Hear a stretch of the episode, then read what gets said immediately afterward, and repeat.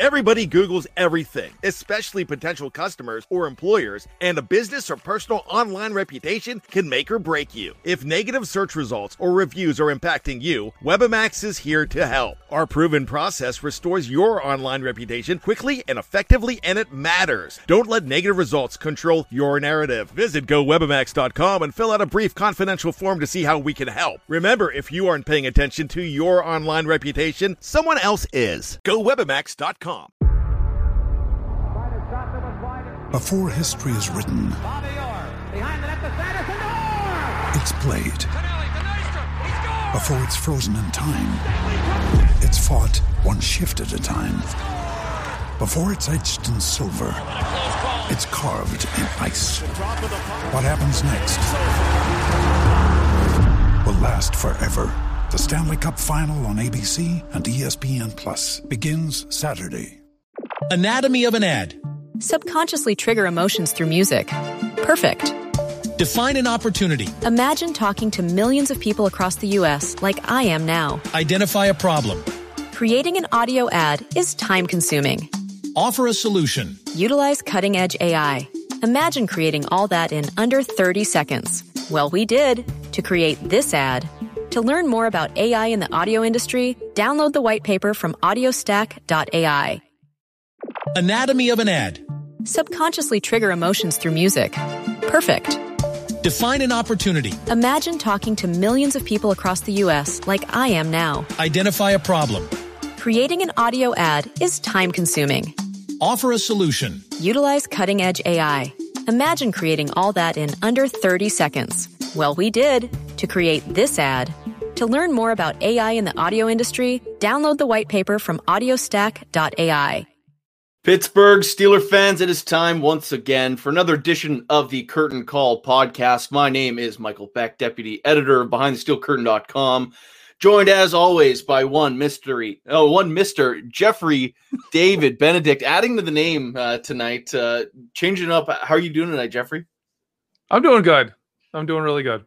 Nice. And the special guests are back. We're getting into uh, the thick of draft season. From Roll Bama Roll, Brent Taylor. Brent, how are you doing tonight, sir?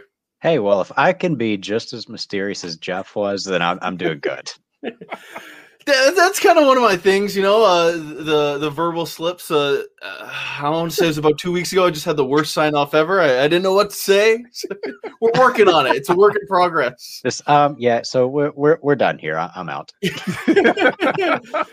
uh, you know what? I wouldn't blame you. I, I probably shouldn't have uh, divulged that information, but we'll, we'll keep powering through. we'll keep, we'll get there. But, uh, speaking of Alabama prospects, of course, the, the Steelers and really both programs coming into this draft, they're tied together in so many spots. Seems like all the needs the Steelers have, the Alabama Crimson Tide are shooting a ton of prospects into the N F L ranks, as they always do, but it seems like they have twenty-two guys year in and year out going to the league. But uh, specifically Mac Jones right now, Brent, uh, he is someone that is uh, – obviously shooting up the, the draft board ranks. Where does he kind of rank in, in the the previous year compared to the previous quarterbacks uh, of the Alabama Crimson Tide? Where would you rank Mac Jones to uh, just the guys of the past? So I, I think uh, I, I'd still put him behind Tua Tagovailoa just in terms of pure arm talent, physical abilities, and, you know, Tua, we, we've always known he's going to be a high ceiling prospect with a good chance of busting. He's just, you know, he's he's kind of got that Brett Favre mentality. We're going for it, balls to the wall. Let's see what happens. Uh, so you, you know, and he he may not pan out for the Dolphins. We'll we'll see. Mac Mac's a good bit safer, I think. Uh, the ceiling is not as high. He he's gotten a lot of the whole the the Tom Brady comparisons that everyone loves, right? Uh, it, you know, he takes the pictures of the dad bod and. Uh, does, doesn't really show up athletically, but man, he just keeps making throws. And the, the coolest thing about Mac Jones is there there's how, how well he stays within an offense and stays patient. So you'll you'll see a lot of quarterbacks like, hey, they get pressure, they start making rush throws. Mac's like, nah, blitz me, I'm throwing to the guy I always wanted to throw to. You blitz me from that side, I'm throwing to that side. You blitz me from that side, I'm throwing right over you. Uh, so I, I think compared, I mean, Alabama's not really had a whole lot of quarterbacks in the Saban era. Uh, you know, there was A J. McCarron, I guess. Yeah. Uh, and then Tua, and that's really been about it. So I, I'd put, I'd still put Mac a little behind where Tua was if you're talking just pure raw potential. But he, he's well ahead of the rest of the crew. Jeffrey? Okay. Um, you have a ton of offensive linemen coming out, right? Uh, there's a lot of focus here because the Steelers need tackles and they need center. Uh, you got two big, you know, two main starters coming off, and one at center, one at tackle. But I have a question for you is uh, because you got Leatherwood coming out of tackle. Is he, was he even the best tackle on Alabama last year? No, the, the wrong guy won the Outland Trophy. Uh, yeah, watching so, film, I was like, wait, you, like the you, other side. Your your eyes kind of keep going to the right, like, dude, what's this mountain of a dude on the right side doing that just never gets beat? Yeah, and yeah, that that's Evan Neal. He's only a sophomore, so you got to wait a year. Yeah, uh, but you know, Alex Leatherwood was a very good left tackle. I, I would not put him in the same conversation as some of the uh, previous Alabama left tackles, e- even like Cam Robinson or re- honestly, even Cyrus Kouandjio. Uh, Jonah Williams was another one. I, I'd drop Alex Leatherwood a little behind all of those guys. He he was a very good left tackle, but he, he had his struggles with a lot of particularly stunts and picking up Uh, kind of delayed blitzes is where he, he he missed quite a few here and there. Uh, now, Alex Leatherwood, I will say, as a freshman, played right guard. Freshman, I think he started their sophomore year as well. Or I, I may be mixing up my years. But honestly, he was a great guard and still a very good tackle. So that that that's kind of where I'd look at him there. Uh, And yeah, right tackle Evan Neal was awesome. And center Landon Dickerson, if you're picking an offensive lineman from Alabama this year, that's where you got to go. Yeah, and that, that kind of leads me into my next question. Of course, uh, Alex Leatherwood, you kind of see him through the draft process. He started off really high in, in the ranks of, of prospects, really, and he's gradually slipped over time, uh, now kind of seem, seeming more like a day two pick. More than anything, Landon Dickerson, like you said, really interesting with him because it last really four seasons. He, he's been a starter all four years, not not all of which being at Alabama, but all those seasons ending with injury. Now, do you think if, if Dickerson had been healthy throughout his entire college career, would this guy be a surefire day one pick? I think he is anyway. Uh, I, I still think he's going to be a at least top into the first round uh, spot in the draft. But yeah, the, the injury history is a problem. He's had multiple A C Ls. Uh, I mean, hey, guys recover from A C Ls better than ever. It, it's not like it's an Achilles or something like that. That really, that's what wreck, wrecks people these days. But yeah, yeah, uh, mul- multiple knee injuries has been a problem. Uh, and that's honestly the only thing that would prevent me from saying, hey, he's a top fifteen draft type of player. Uh, just in terms of pure strength, I mean, he he's one of the strongest guys on Alabama's team. In terms of attitude and personality, he is he's the leader. He's a lot of fun. I mean, how many offensive linemen do you see guys on Twitter like Cole Kubelik making highlight reels of a center? Uh, I mean, the dude's just out there pancaking everyone he can find twenty yards down the field. So you, you can't go wrong with him. Uh, people love him. He's a he's a fan favorite kind of player. Now, Jeffrey, before I let you uh, take the next question, just continuing on Dickerson, he has some elite traits when it comes to size, like his arm length, his size. Uh, have you seen a, a player like him uh, coming out of that program before? Uh, I mean, yeah, it's Alabama. I, I, I, I hate to sound like that, but yeah, we, we've seen plenty of centers at that six five, three ten with long arms. Uh, Al- Alabama tends to recruit basically all offensive tackles out of high school and then move them inside as need be. It's just kind of how Nick Saban's always done it. So most guards and centers all lined up six four, six five-ish anyway. Uh, yeah, yeah, so we've seen it plenty. Must be nice. Must Jeffrey be nice.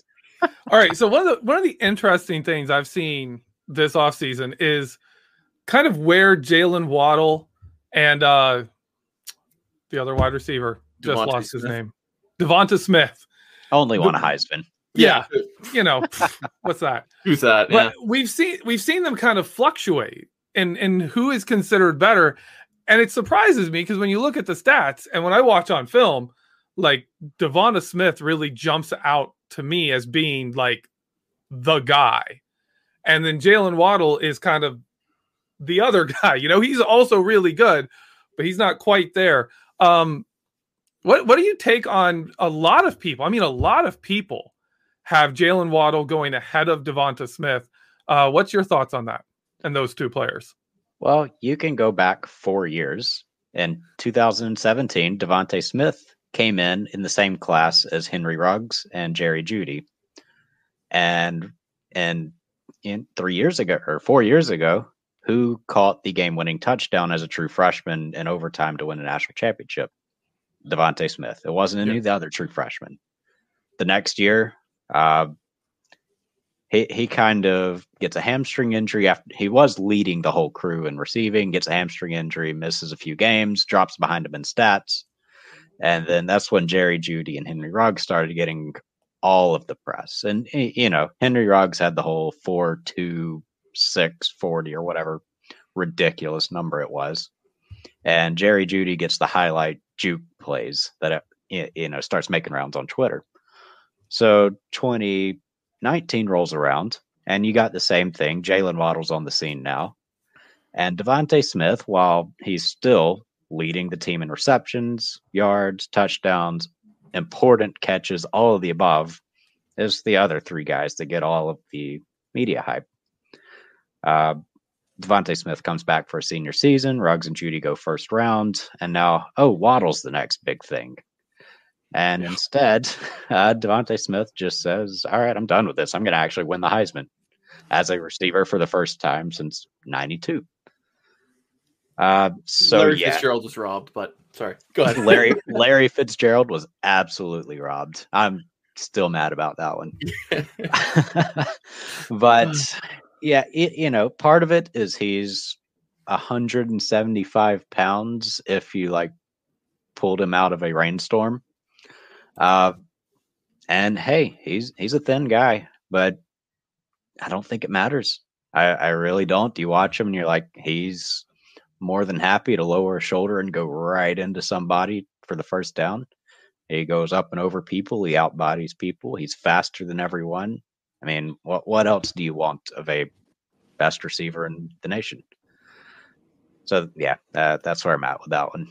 Yeah, okay. No, those skill positions, though, my goodness. So you, you kick inside someone that's a little bit more likely to end up in Pittsburgh would be Najee Harris, of course, and uh, Doak Walker winner, uh, who who didn't win an award, really, in that offense yeah, for right. Alabama, but uh, – Uh, Najee Harris, of course, he's got some. He also has some elite size for running back. Uh, his speed might be the the one real knock against him. But when you look at Najee compared to some of the running backs that have come out over recent years, where would you compare him against guys like Derrick Henry and Mark Ingram and Josh Jacobs?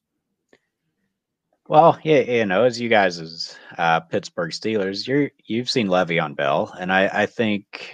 That that's a very unique running style, and Najee Harris is fairly similar. He's got that same kind of six two, six three, two thirty pounds. Um, and he, when he came to Alabama, there was a lot of the immediate comparisons to Derrick Henry. Oh, six three, two forty, but they have totally, totally different styles. So whereas Derrick Henry, as big as he is, he's a home run speed threat. Uh, you know, he'll run through someone, but for the most part, you kind of want to get Derrick Henry running out the ta- outside of the tackles, get him in some open field, and nobody's got a chance. Uh, Najee is a lot more of a short yardage uh, and tight, tight spaces. He can make absolutely anyone miss. He's got the really, really choppy feet.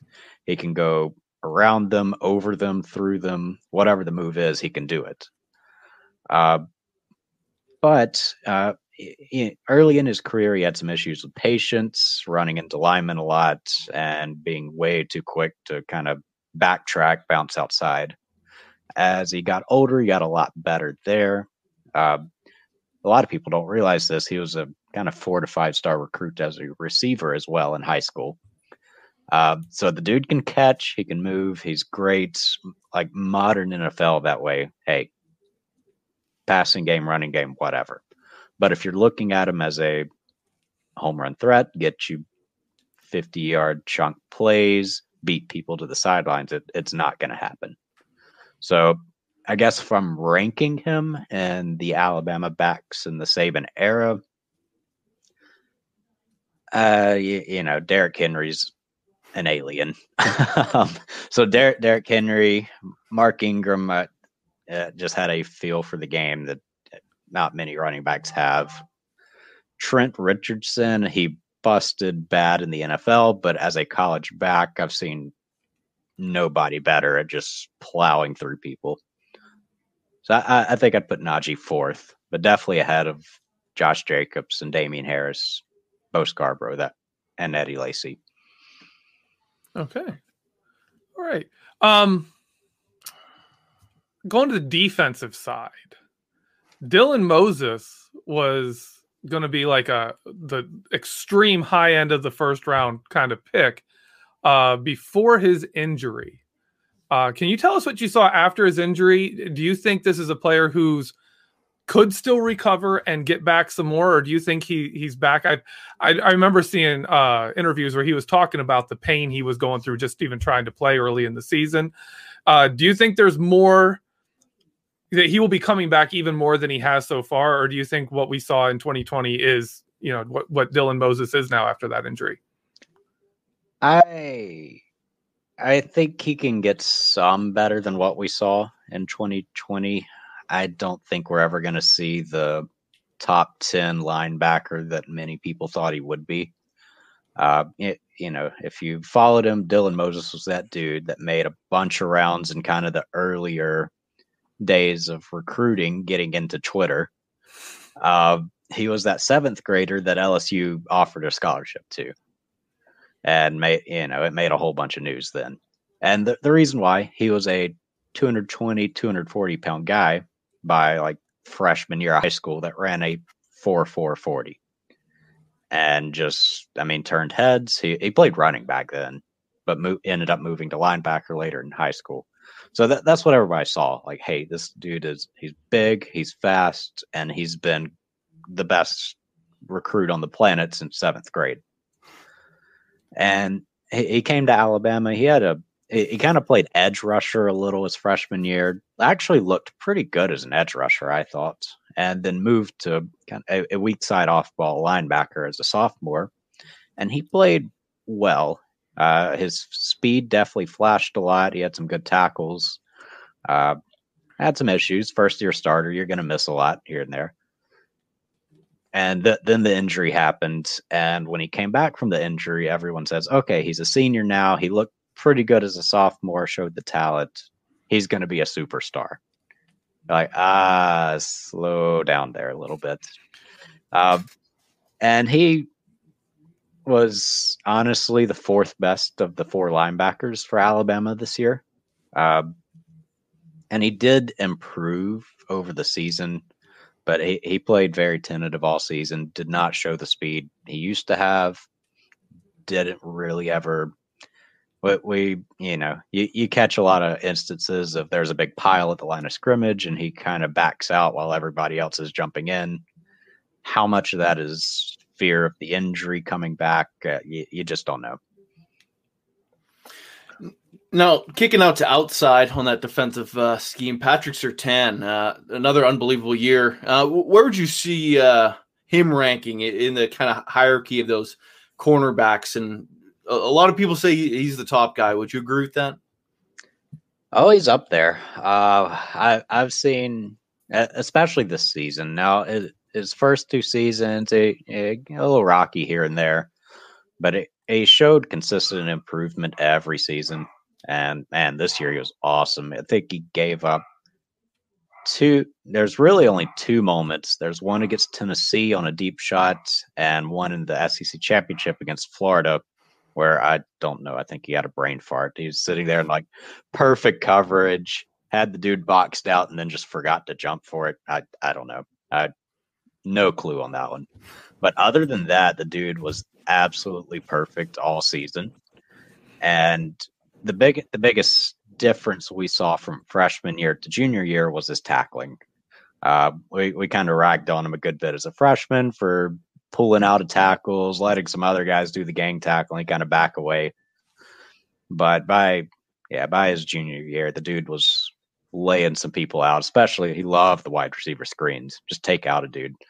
Uh, so compared to former Alabama corners, D. Milliner's still tough to beat, and he, he's another one that really busted with the Jets, and I didn't expect it. But D. Milliner as a college corner, man, that, that dude was special. Minkah Fitzpatrick, you guys know Minkah. And it's a, it's a little different position. He he played kind of the outside corner, inside corner, safety, moved around, whereas Surtain's an outside corner. So I, I'd still put him behind those two. I'd put him ahead of Drake or Patrick. Definitely ahead of Trayvon Diggs. I will say if uh, if he's drafted by the Steelers, it, it would be kind of the kiss of death, because uh, when we draft a cornerback, they're usually terrible in the, in the N F L. So uh, for his sake, maybe he goes to another team. But uh, Jeffrey, do you want to follow that one up? Yeah, we're going to uh, – my personal draft crush, the guy I most want for the Pittsburgh Steelers. Uh, I, I know it's unlikely. I tell people it's unlikely we'll take him because defensive line is not a uh, exactly a big need for the Steelers. But Christian Barmore reminds me of Cameron Hayward and Stephon Tuitt, and uh, just how he just wrecks whatever the offense is trying to do. He's just there to destroy it. Uh, tell us about Christian Barmore. He's been an interesting guy. He's one of those that for two years, every Alabama fan has been like, put Christian Barmore in more. And like, especially last year as a, I guess, a redshirt freshman last year. Every time he'd come in, all of a sudden, like Alabama's defense was not doing great in twenty nineteen, at least compared to usual. Uh, and yeah, you know, gotta get that, gotta get that in there, right? But it, you know, he every time he'd come in, all of a sudden he'd just be in the backfield, and there's chaos and there's havoc, and you're like, why is he not playing more? Uh, It, it, it kind of leaked a lot. Like maybe there were, I, I don't know if it was work ethic or academic or what, whatever reason he was in and out of Nick Saban's doghouse for, for quite a while. And then coming into this season, you're like, okay, now he's finally going to be a full-time starter. And he tweaks his knee like a week before the season starts. Kind of plays, doesn't, but rotates in and out for really the first half of the season. Was mostly ineffective when he was there. And then right through the end, all of a sudden you could see him. It was that same thing we saw the year before. Like now he's getting it. Now he's turning it on. Now every time we see him, he's a three hundred ten pound dude just eating a quarterback. Yeah. So he, he's been hot and cold. There's not been a consistent production from him. That's always going to make me a little nervous. But hey, high ce- the the ceiling is very high. Uh, we got a couple minutes what uh, left with you here, Brent. Um, w- when we look at these Alabama prospects and kind of predicting where this draft will kind of wind up, and looking at the Steelers' twenty-fourth pick, let's just say in a world where Mac Jones, Najee Harris, Landon Dickerson are all on the board, I, out of those three, who would be your pick? Landon Dickerson. Uh, I I love Najee, but he's also a running back, and yeah, um, uh, you know, Mac Jones would probably be a good pick, especially at twenty-four. I think that's a good value. Uh, and I'm assuming Roethlisberger's on his kind of final legs there. I'm not totally sure, but uh, same with us. We yeah, no, yeah, one, no, no one, nobody knows. knows. I don't even know if Ben knows. Yeah. So the, the thing with Mac is he is a quarterback that's not going to Brett Favre his way to a win. Uh, yeah. He needs to be in a system with a coordinator that has a lot of a, a strong design and an idea for a game plan.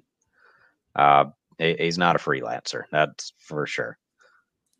So, but if you want a guy that, look, ten years from now is still the rock of a offense, let's go Landon Dickerson. Nice. Any guys that you're looking at from this team uh, that might be slipping later rounds of the draft, undrafted, you know, guys that are they're kind of getting overlooked in this process that stand out to you as someone who could really, you know, pull off, be a good contributor, be a good player, be a starter on an N F L team? Any guys stand out to you? So I really like uh, linebacker Josh McMillan. He is a redshirt senior, uh, actually a sixth year senior. That was a, I think, mechanical engineering, could have been aerospace engineering major, got through college, did a master's of some sort as well, and just kind of stuck it out. And at Alabama, a lot of times, if you're not starting by junior year, most guys transfer. Uh, he didn't. He stayed six years and was in line to start two years ago and tore his A C L right before the season. Uh, never got back in, kind of got passed up by some freshmen, but came back for a sixth year this year.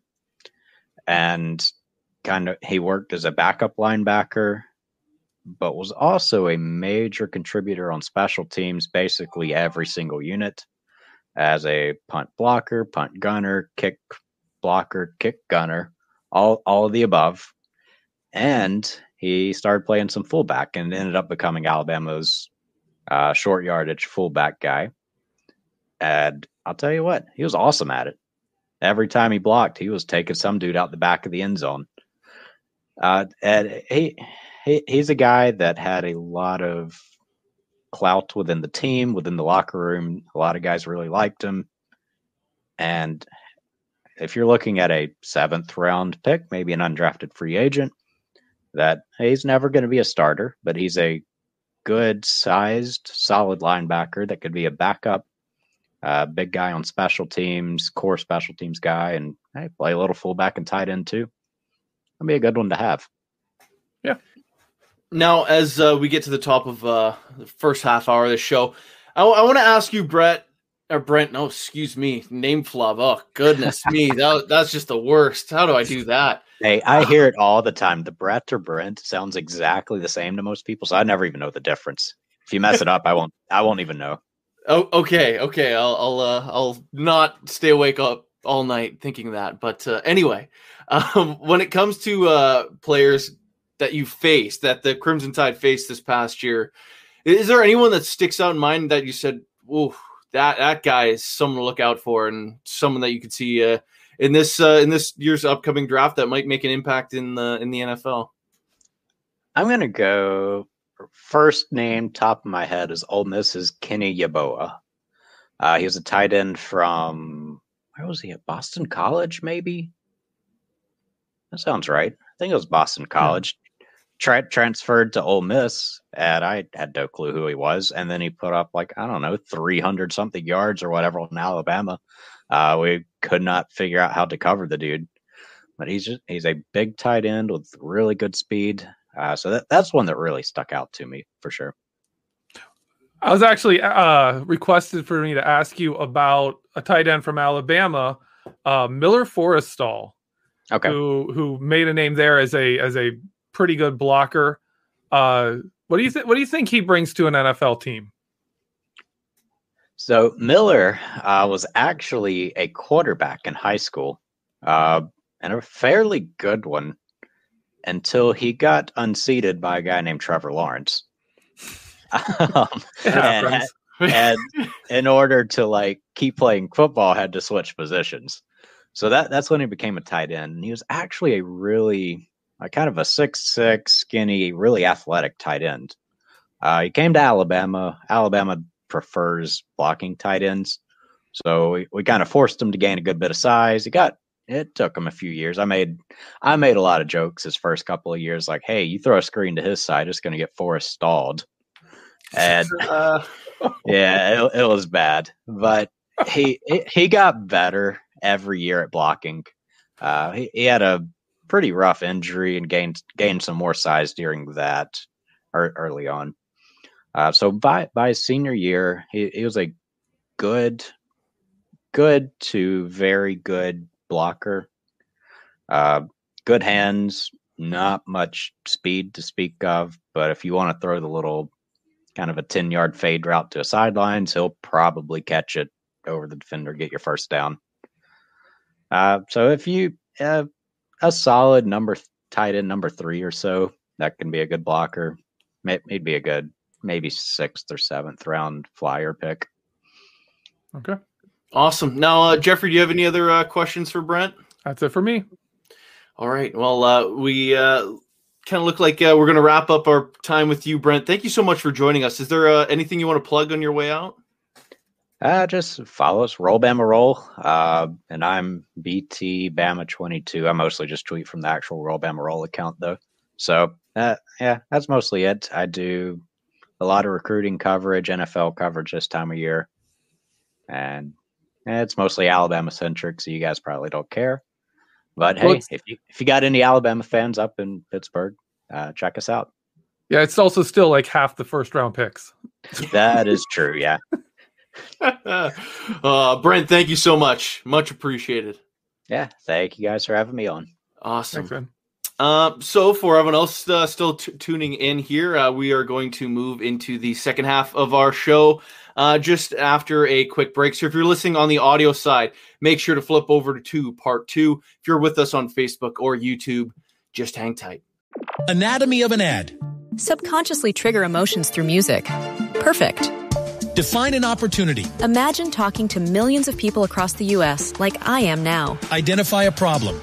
Creating an audio ad is time-consuming. Offer a solution. Utilize cutting-edge A I. Imagine creating all that in under thirty seconds. Well, we did to create this ad. To learn more about A I in the audio industry, download the white paper from audio stack dot A I. Anatomy of an ad. Subconsciously trigger emotions through music. Perfect. Define an opportunity. Imagine talking to millions of people across the U S like I am now. Identify a problem. Creating an audio ad is time-consuming. Offer a solution. Utilize cutting-edge A I. Imagine creating all that in under thirty seconds. Well, we did to create this ad. To learn more about A I in the audio industry, download the white paper from audio stack dot A I. Anatomy of an ad. Subconsciously trigger emotions through music. Perfect. Define an opportunity. Imagine talking to millions of people across the U S like I am now. Identify a problem. Creating an audio ad is time-consuming. Offer a solution. Utilize cutting-edge A I. Imagine creating all that in under thirty seconds. Well, we did to create this ad. To learn more about A I in the audio industry, download the white paper from audio stack dot A I. Anatomy of an ad. Subconsciously trigger emotions through music. Perfect. Define an opportunity. Imagine talking to millions of people across the U S like I am now. Identify a problem. Creating an audio ad is time-consuming. Offer a solution. Utilize cutting-edge A I. Imagine creating all that in under thirty seconds. Well, we did to create this ad. To learn more about A I in the audio industry, download the white paper from audio stack dot A I.